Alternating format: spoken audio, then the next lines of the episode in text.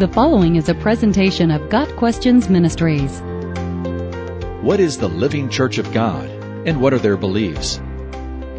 The Living Church of God, or LCG, headed by presiding evangelist Roderick C. Meredith, grew as an offshoot of Herbert W. Armstrong's Worldwide Church of God. The Living Church of God claims that the name Church of God is the only biblical name for a church and was given by God Himself.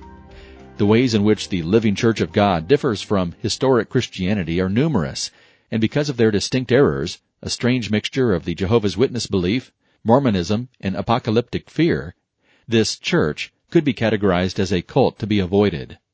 The Living Church of God believes that they are the true Church of God that stands apart from this religious Babylon, meaning all other Christian denominations.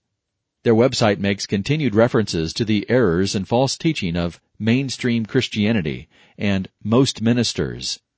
The Living Church of God has a defining focus on legalism. They claim that salvation is by faith in Christ's finished work, yet they place equal emphasis on law keeping.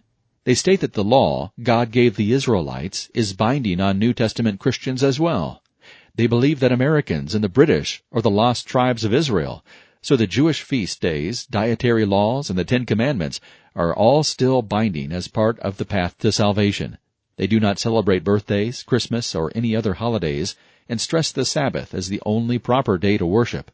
The Living Church of God also forbids members from taking part in politics, juries, voting, and military service. They boldly assert that any group of Christians that does not mix the law with grace, as they do, is not the true church. This focus on law keeping is nothing new. Those who attempt to combine the law with grace for salvation are called Judaizers. Paul dealt with Judaizers in the early church, as many converted Jews refused to accept Gentile believers who did not keep the law. Paul was firm. A person is not justified by the works of the law. Galatians 2 verse 21. And he argued against the Judaizers' position logically. If keeping the law could make us right with God, then there was no need for Christ to die. Galatians 2 verse 16. The issue of salvation by faith apart from the works of the law was resolved by the apostles in Acts chapter 15. Peter stated, Now then, why do you try to test God by putting on the necks of Gentiles a yoke that neither we nor our ancestors have been able to bear? No, we believe it is through the grace of our Lord Jesus that we are saved, just as they are. Verses 10 and 11. Another major difference between the living Church of God and evangelical Christianity is their rejection of the doctrine of the Trinity. They believe that Jesus and the Father alone comprise the Godhead.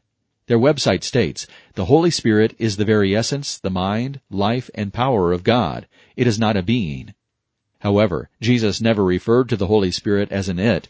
Jesus always called the Holy Spirit a He.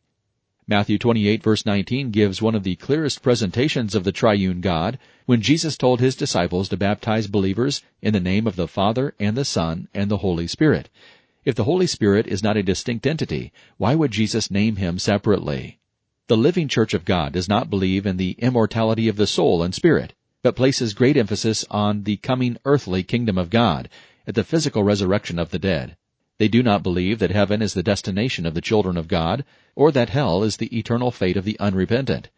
They claim that after death, a person stays dead until the resurrection. Then after the resurrection, all human beings who have ever lived will be given genuine understanding of God's Word and of true Christianity, and the vast majority will respond. They state that this is not a second chance, but a first opportunity. According to them, hell is a brief moment of punishment after the resurrection, and then the unrepentant are forever annihilated. This is not taught in Scripture. Jesus had much to say about eternal life and eternal punishment. He illustrated this concept very clearly in the story of the rich man and Lazarus, found in Luke 16. The rich man cries, I am in agony in this fire, verse 24. Jesus also said that wide is the gate and broad is the road that leads to destruction, and many enter through it. But small is the gate, and narrow the road that leads to life, and only a few find it. Matthew 7 verse 13. If the living church of God doctrine were true, that everyone would receive another opportunity to be saved, why would Jesus have commanded us to evangelize the world now? Why would the apostles have suffered persecution and martyrdom if they knew everyone would get another chance after death? The living church of God also distorts the term born again. They claim that Jesus was born again when he rose from the dead, and that those who believe in him will also be born again to reign with him in his kingdom on earth. The Living Church of God maintains that God Almighty is not trying to save everyone now. Rather, God is allowing humanity to go its own way for the 6,000 years of human history under the evil influence of Satan the devil. God now intervenes occasionally to call certain individuals to be part of his church and to prepare them to be kings and priests under Christ in the coming kingdom of God on earth. However, the Bible says that one reason Jesus has not returned yet is that God desires many more to be saved. 2 Peter 3 verse 9 says, The Lord is patient with you, not wanting anyone to perish, but everyone to come to repentance. If most people are going to repent after the resurrection anyway, then why would God need to wait? There are many other doctrinal errors in the living church of God.